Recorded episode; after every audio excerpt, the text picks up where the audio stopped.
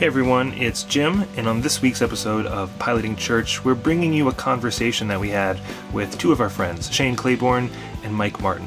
We're going to talk about what does it mean to end gun violence, reduce gun violence, stop all the mass shootings that seem to keep popping up, and what toll does gun violence have on our soul, our spirituality, of ourselves, of our communities, of our world. Now, Shane and Mike will tell you a bit more about themselves. Chances are you might know who they are. Shane started The Simple Way, wrote a bunch of great books, hung out with Mother Teresa.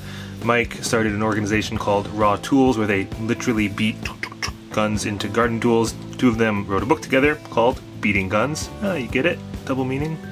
So this conversation is really fantastic, powerful, and uh, that, that wind must be the Holy Spirit saying, enjoy. All right, here it is.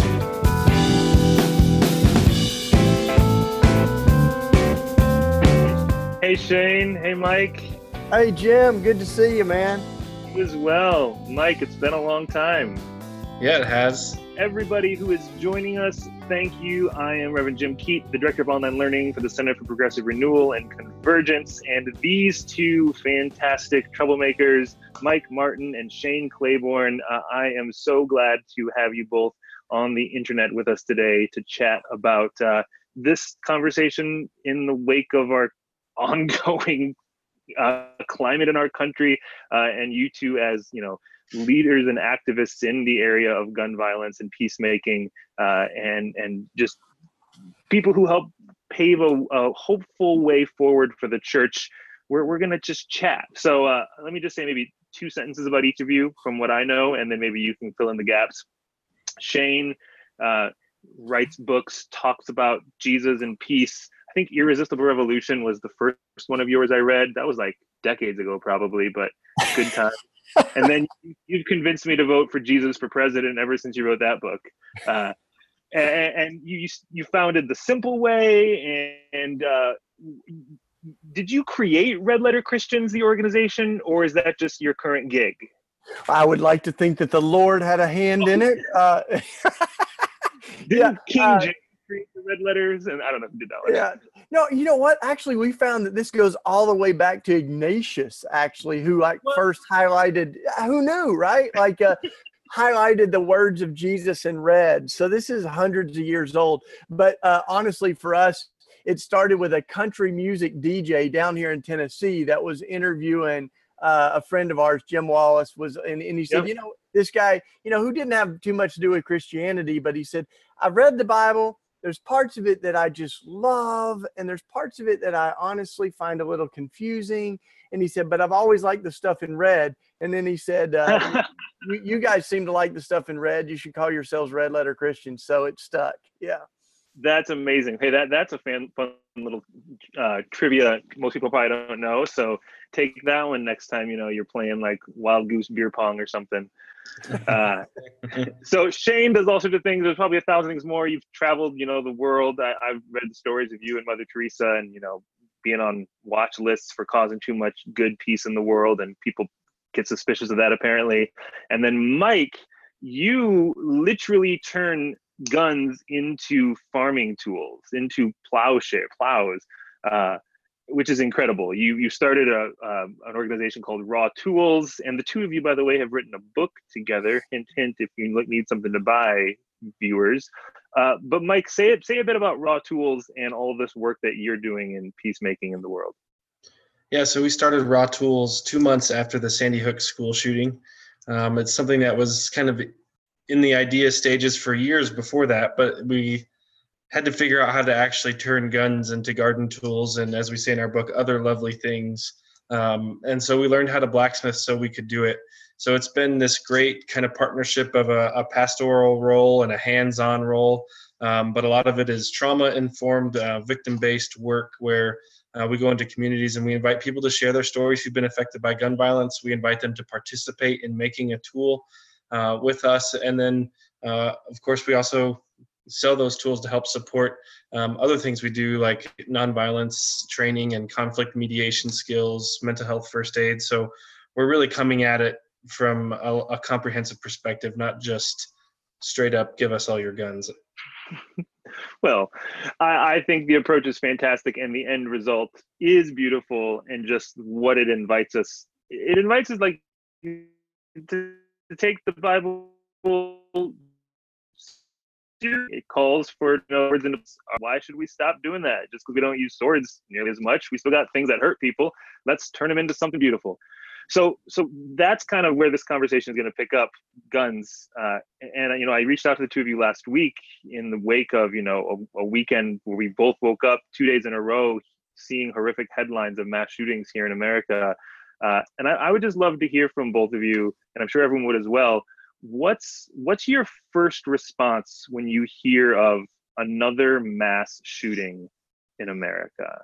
What, what goes through your mind when you open your phone, when you see the headline, when you see someone post something about another, whatever? What what go what what's your first response? Shane, let's start with you. Yeah, sure. My I mean, my first response is it does not have to be this way, and we should never allow this to be normal. Uh, after Sandy Hook, when Raw Tools was starting, uh, when when so many children, you know, w- lives were cut short, um, our nation rose up and said, never again. Yeah. Um, and yet we've allowed it to happen again and again. There's been almost two thousand mass wow. shootings since Sandy Hook. Um, and and so, you know, we, we began our book by um, saying we need more than thoughts and prayers. We are people who believe deeply in prayer.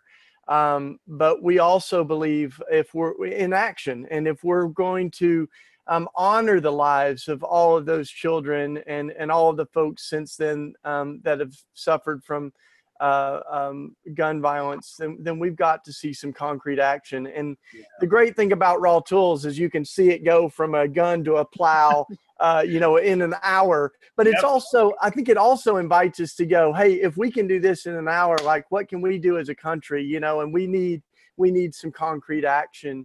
Um, yeah. as well. So one, one other thought is in the book, we have a template um, almost to show um, the, the, the, the like sickness of our country. Um, and, and it's a, it's a template for um, media after a mass shooting, and it's a fill in the blank, you know, that uh, this time it's in this town and the shooter was, you know, and it's just a, like a fill in the blank thing, but it shows like how um, s- sad it is that mass shootings have become almost an everyday occurrence. Yeah, yeah, Re- really almost an everyday occurrence. If you average it out, we've had averaged over one per day in this year alone, which is a horrific reality.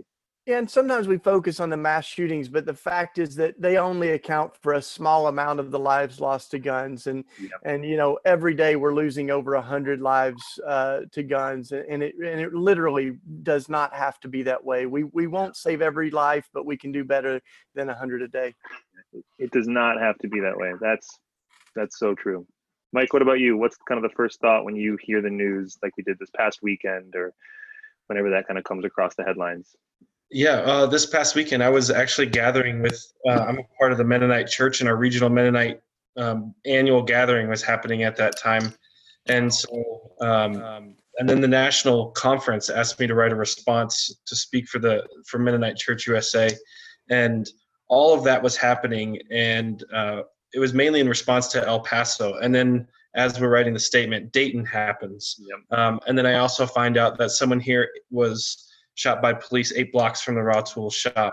Um, and he's he's a young nineteen-year-old person of color. And so there's a whole lot happening in Colorado Springs. So just continually just all these deep exhales. Um, yeah. I think it's, it's, we're the same, we can say all the same things and we tend to afterwards, but I think um, I keep seeing it through that these mass shootings get the attention. But um, if one hundred ten people die per day to gun violence, three to five of them are mass shootings, and we're we're not talking about all of the other suicide, wow. domestic violence, gang violence, um, accidents, kids finding them. ten of these, ten kids a day under the age of eighteen die from gun violence. So um, we talk about mass shootings a lot, but we need to be talking about a lot of the other uh, tragedies that are happening in with gun violence. And um, that's this, we learned uh, how we were going to do the work of Raw Tools through the story of a mother who lost her three-year-old to a random drive-by shooting. And wow. um, twenty years later was the first first mother or first person in Colorado to go through a high risk victim offender dialogue. And she sat down with the person who shot her son. Um, and it's, her story is beautiful. We talk about it in our book, um, but now she advocates for his opportunity for parole because he was sixteen when this happened, when he killed her, her son who was three. So there's beautiful stories. There are, there is a way out of this, but every time we hear that it's happening and it's happening again, um, I think, I think we exhale and we just have this deep sigh that it's happening again, as well as we aren't doing anything. Yeah. I think there's, yeah. There's trauma on both the ends of that, that this keep ha- this keep keeps happening. There's trauma there, and that we aren't doing anything. And I think that's also building trauma as well. Well, what can we do? Say, say a bit about that, maybe specifically people of faith, communities of faith. How can we help reduce or end um, deaths due to guns here in America, whether it's gun violence or, like you're saying, there's other causes, other ways that guns lead to deaths as well, whether it's accidental or suicide. It, it, this isn't a problem that needs to be addressed in, in all of its forms. What, where do we begin? Um, well, I just actually just left a meeting that is, um, like we call, this group is called a Firearm Safety Think Tank. Um, it's based here in Colorado Springs, and we, they put all the data on the table and say, who are the people that are, that we are losing to gun violence? And such a huge swath of that is suicide, and that's sixty-seven percent. So I think the biggest, uh, I don't think we're engaging people enough on either side of this issue. So it's actually gun owners who have access to a gun um, that are taking their own life is the largest number of people losing, we are losing to gun violence and violence. And when we talk about that, that means that we aren't engaging with each other um, very well across, across these Um, maybe political divides that we're creating, that um, we're so focused on it's a gun problem or it's a heart problem or systems problem, that we really need to be talking to each other, that all of us can be accountable to reducing violence, gun violence. So if you think it's a heart problem, what are the things in your community that you can do to help with that? So if there's mental health first aid classes, how can we be better aware of the signs and signals of people who might endanger themselves or them around them? So um, if suicide ideation has happened already, what can we, what are the practical steps that we can take? And um, sometimes removing a firearm from the home will buy you more time, but that doesn't solve the problem. So yeah. um, it's a little bit of both. And I think we need to be talking more across the aisle to, to recognize the humanity in each other and, and know that that humanity um, is worth saving. Uh, no matter what our political stance on this issue is, yeah. And how can we do that and take those practical steps to do that? That's that's such a helpful perspective, I think, for so many people, just because it is easy to kind of get caught up in the breaking news headlines of mass shootings as the problem we need to solve. And it's like, yeah, we need to solve that. But there's also this other gigantic thing that guns are causing harm due to other uses as well. Uh, And it's one that in some ways seems less politicized uh, to say, do we want to reduce the amount of lives taken due to guns? I'm pretty sure every human being would say yes to that. That right. Doesn't have to do with any Second Amendment issues right there. That's just called, do we value human life? I mean, come on, let's get all the pro-lifers on board with that one, right? So mm-hmm. we, yeah. Shane, we're picking up on like what kinds of things can people of faith or communities of faith do to help make an impact to reduce gun violence or deaths due to guns. So I, I'd love to hear, hear you jump in and pick some thoughts up there. How do we, what's our first step or tenth step or next step that someone can do in this kind of work forward? Yeah, well, you know, I, I think sometimes we do get bogged down in Uh, the the kind of polarized uh, debate on this, and and I, I think the the beginning of this for us is to to to honor the pain of so many folks. Almost half of Americans uh, know someone that's directly been impacted by gun violence, like personally. So either taking their own life or they've been shot. Um, and, and so it's it's affecting almost half of our population, and and we. When we think about what it means to be pro-life, um, I, I think you're exactly right. We need to see that gun violence is one of those things that's cutting life short for so many people. Um, And and then I think we can really see it as we begin to see that this really is a public health crisis. Uh, what are the, some of the things that we can do? So, you, I mean, you think about cars and the lessons that we've learned about how to keep people safe, right? So we, we've um, added seatbelts. We require driver's licenses. We've, um, you got to register your car, you know, and, and, and they have emissions tests. You have to pass a driver's test. You know, these are just really good things. And as the, the technology has um, advanced, cars mm-hmm. go faster. Um, we have, uh, uh, you know, different technology, airbags. We, you know, end up going, okay, now that we have cell phones, how, how does that, you know, new require us to rethink our, some of our laws? Like, so, I mean, cars aren't even designed to kill, but they can. And yeah. we, work, we, we worked really hard to try to protect life. And so with technology that is designed to kill, and in fact, in some cases like A R fifteens, the weapon of choice of mass shooters, they're designed to kill as many people as possible, as quickly as possible. But the gun industry has um, uh, uh, like given this kind of unprecedented um, Uh, uh, ability to exploit that um, because they have no accountability. Um, you you can't sue a gun company. Um, uh, you can't sue a gun dealer that sells to someone who's drunk or mentally ill or whatever, you know? So like, uh, it, you know, the wild thing that we talk about in the book is um, toy guns have more regulations than real guns.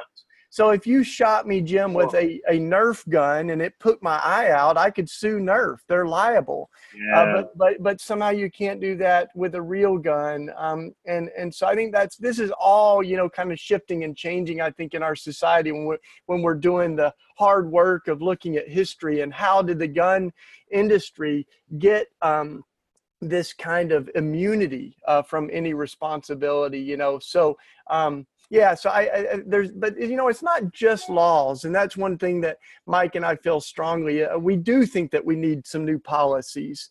Like if you're on a no-fly list, you should be on a no-gun list. You know, uh, uh, why does anybody need a silencer? You know, should there be a, yeah. a limit on the capacity? You know, to ten rounds without reloading. You know, all of that would do some good to save lives. Um, but but in the end, it's also about God healing our violent hearts. It's, you know, folks that talk about video games and all that. I mean, I think all of this like contributes to a culture of violence. Um, but the guns are a unique uh, issue that I think also requires policy changes. But then we talk about technology, you know, um, it's very clear as we were researching for our book that we could have smart technology for guns, just like we have for cell phones that operate off mm-hmm. of a fingerprint. So guns that are that are stolen would be harder to use. A gun that's found in the house by a kid would be harder to use. Someone that finds a gun in their home and wants to take their own life, um, it would just create one more, um, yeah. uh, uh, you know, layer of of safety that would probably save a lot of lives. So we need to think in all those terms, you know, uh, as we think about saving lives. And I think that's the right framework is, is how can we do a better job at protecting um, life on this, uh, this life issue.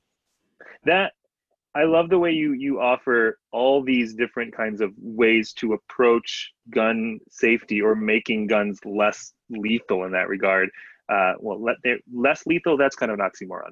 Less accessible to Uh, accidental or unnecessarily lethality, but simply the way that guns need seatbelts, the ways that all this other things have had technology advance for the purpose of safety, and these firearms have not. I mean, the fact that the two of you could not get into my cell phone, but only I could because of the security methods in this technology. It, it's more than just get rid of the guns. There's, well, we could be creative in how we approach safety measures around these objects to make them less Um, prone to these sorts of mass shootings or self-inflicted shootings. That that's really, really helpful to kind of think of it in that way. Because I think too often it becomes this kind of like, ban them all or do this thing. And it just creates a divisive conversation where nothing actually gets done. But what you're offering is, well, let's think about some creative solutions to solve this so that we don't live in those binaries, but we live in reality and actually make a positive impact on the next five months, five years, five generations.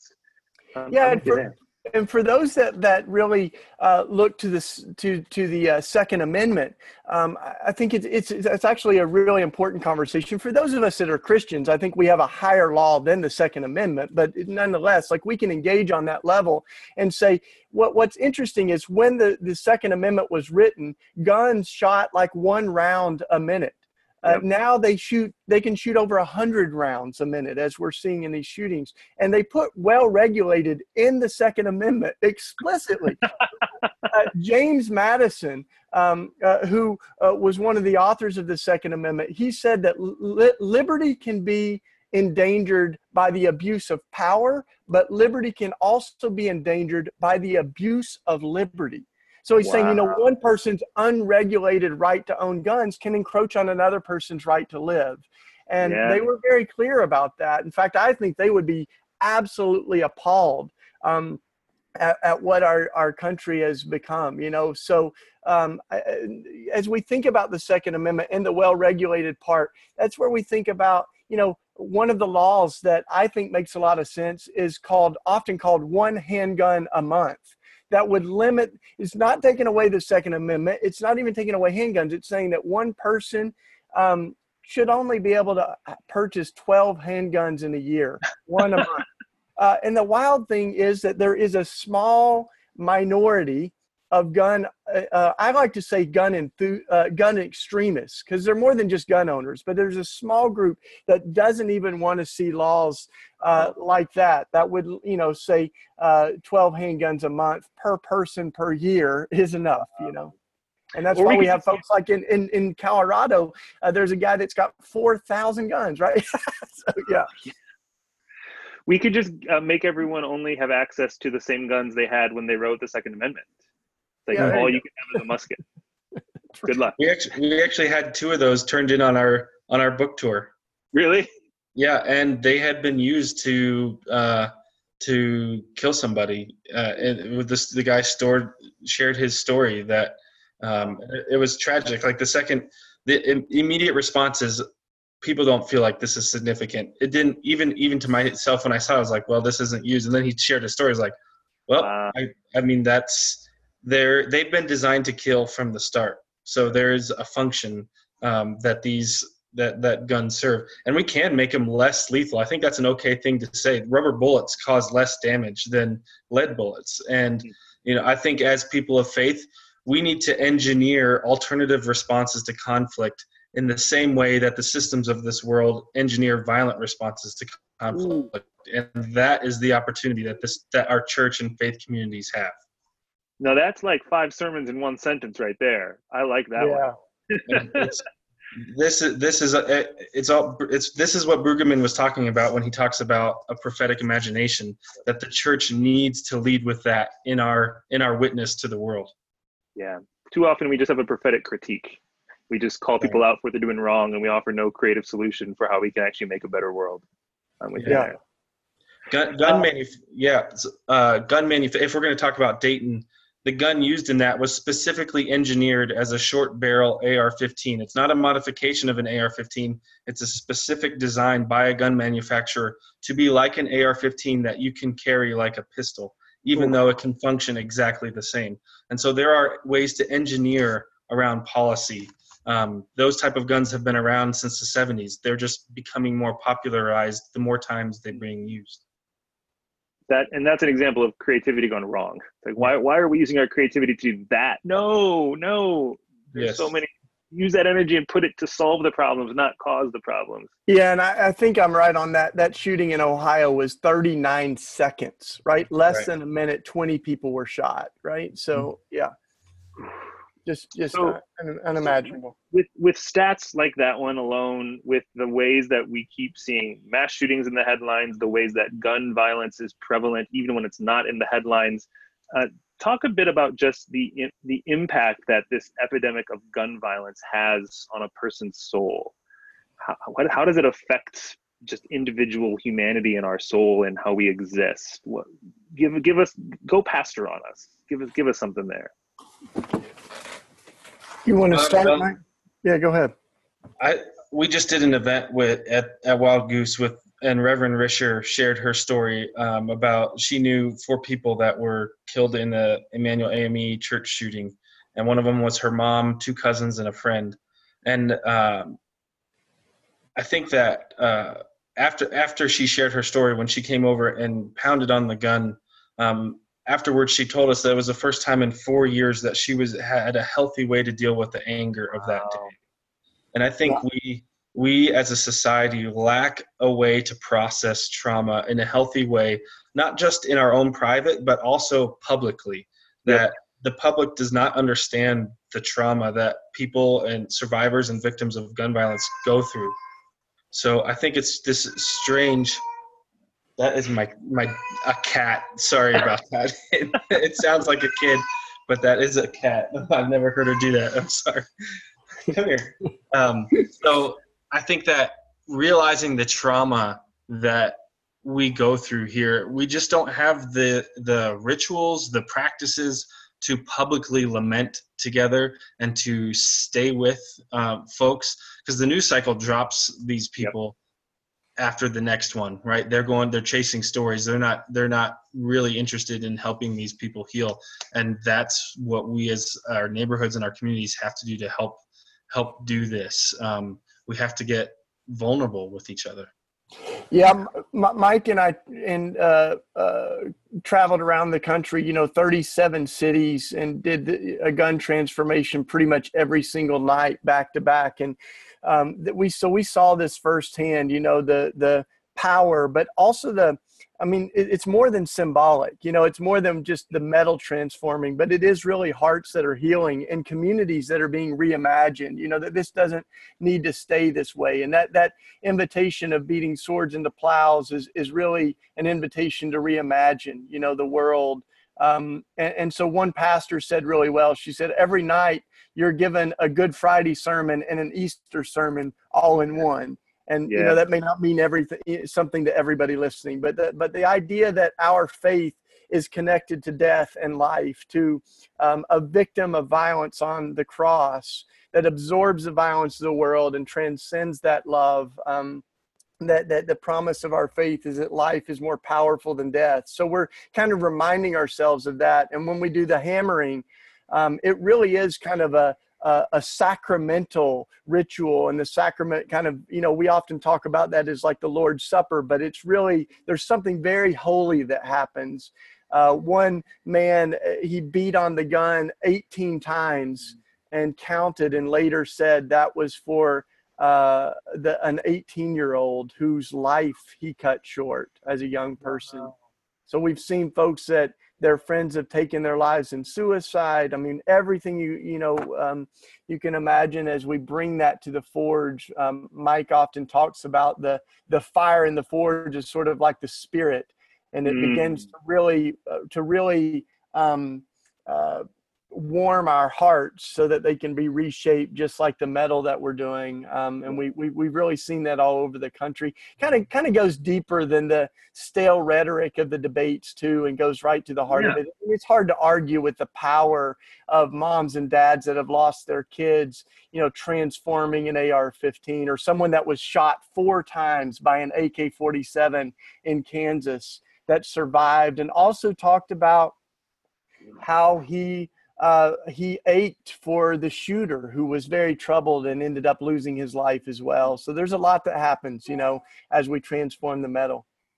That, that is so powerful. And just, I mean, the work that Mike, you began doing with Raw Tools, and Shane, you've been doing in many different ways, and now in conjunction with Raw Tools, to give people a, a physical ritual to process this trauma and this grief.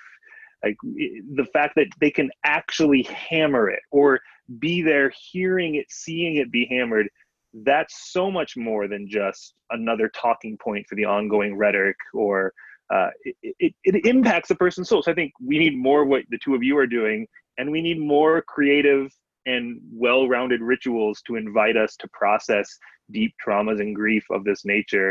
Because like you said, otherwise the news cycle just is like, cool, where's the next big story we're going to chase? And meanwhile, human beings are still left reeling with the grief and the trauma. Uh, and why yeah. it's why two of you are so commendable in this, because you don't just beat guns into gardening tools when there's a mass shooting and it's in the headlines. You do this all the time. This is just the work you do, period.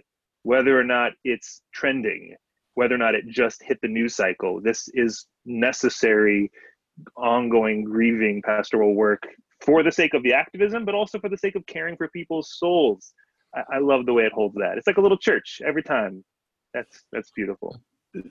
Some of the really powerful ones we've done too have made the connection that these are intersectional issues, like our violence um, uh, in our world. Like we did one with Tamir Rice's family in Cleveland. So in that case, we're really in the forefront of our minds is this uh, young boy who was killed by police as he had a toy gun, you know, when like within under a minute, you know, and so we think of Um, and in one another city, we had tons of police officers that came and supported us, reminding us that, you know, guns are the number one uh, thing that takes the life of police officers in the line of duty.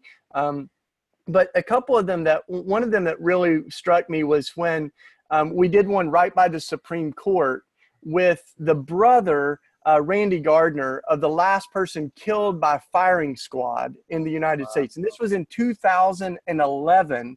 His brother was killed, executed by the state of Utah by the firing squad.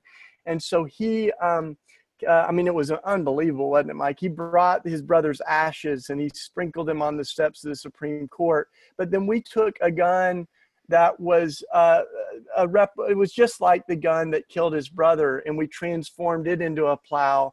And in that event, we were making the connection of executions and state sanction killing, you know, and so the idea that violence is the problem, not the solution.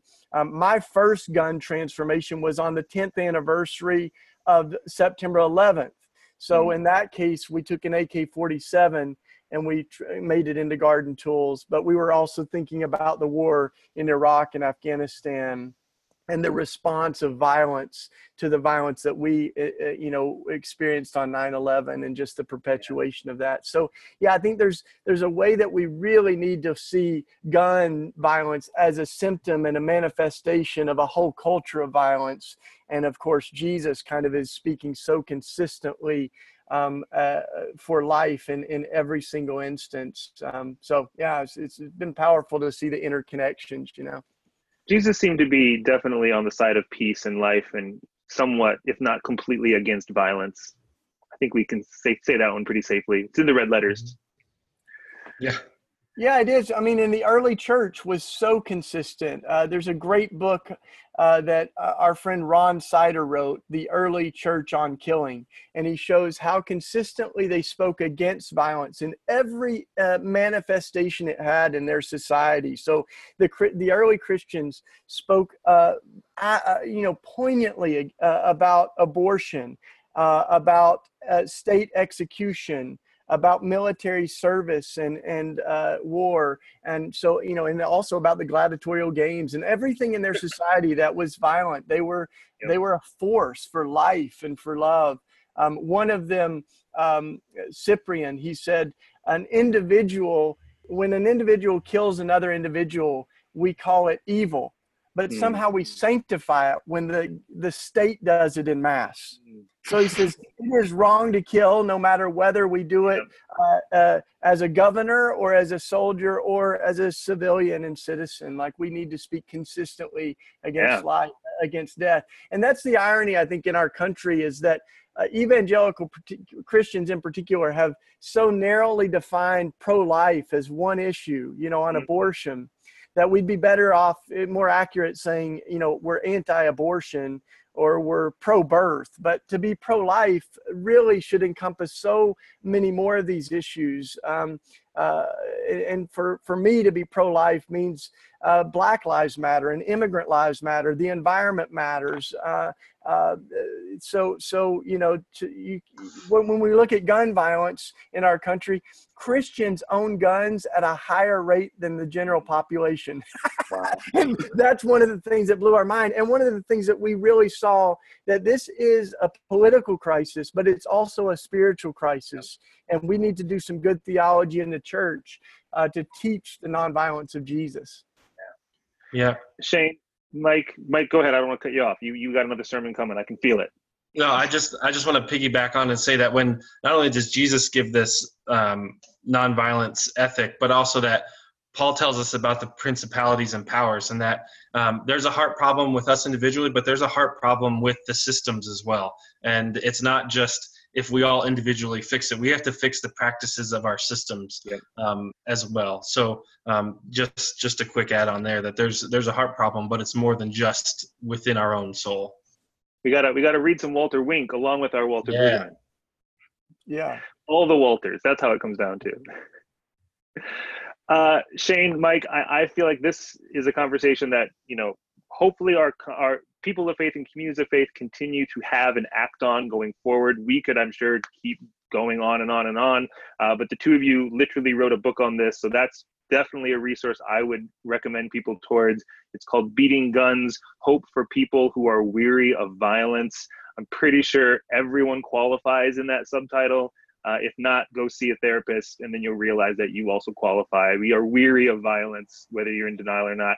That uh, everyone should pick up a copy of this book. It is a great resource for individuals. If churches are looking for small group ideas for conversations around this, I think that is a fantastic place to start. So uh, thank you for creating that work, that resource from all of your experiences and research. That is such a gift. Um, and then if you want to see some images or videos of these gun transformations that they've talked about, raw tools dot org, R A W T O O L S dot org is the website, and you can find photos and videos. It is an incredibly powerful experience, even just seeing the photos and images uh, and videos, but even better, just shoot Mike a line and get him to come to your church and do a whole gun transformation there. That will transform a group of people radically around this issue. Uh, it is so powerful. So once again, uh, thank you so much for this time talking together about this. Um, oh, quick, Lois is asking in the chat the book. Lois, the book is called Beating Guns, Hope for People Who Are Weary of Violence. If you just search in Beating Guns in Amazon or whatever more ethical place you buy your books from, I'm sure you can find it there.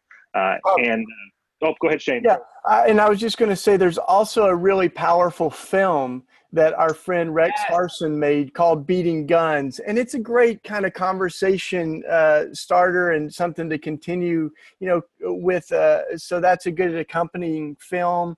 Um, Mike also did a great resource to help create conversations um, uh, around gun violence and, and the culture of violence and, and the way of yeah.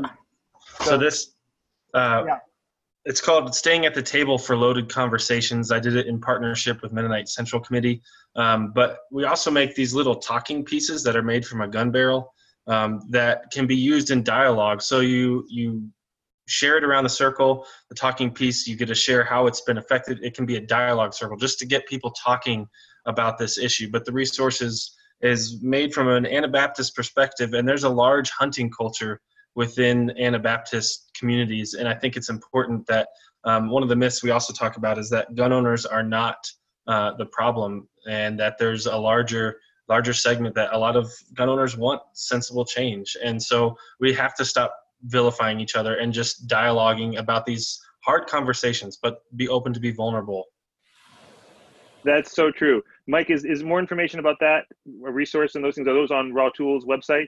Yeah, and you can just Google Loaded Conversation, um, Raw Tools, and it'll it'll also pop up. It's a free download. Beautiful, beautiful. Uh, once again, an abundance of resources, a wealth of just rich experience and insight into this conversation. I personally, I just really appreciate the approach both of you take to this conversation. Uh, it feels like it really invites that necessary creative work in our way forward. And I hope that uh, that continues to catch on in broad scopes, whether it's in congregations or in Congress, because I'm pretty sure that is exactly what we continue to need in our world. Whether or not it's in the headline or not, we need this creative work. So on behalf of Center for Progressive Renewal, Convergence, Mike, Shane, thank you so much. Everyone who's been joining us, thank you for being a part of this conversation. More to come. This conversation, like I said, it's going to be recorded. We'll have it on the interwebs in a week or so. So if you missed it or you want to watch it again, you'll get your chance. Uh, but thank you, guys. Thank you. We'll be in touch, and I will talk to you all again soon. Take it easy. Awesome. Thanks, Jim.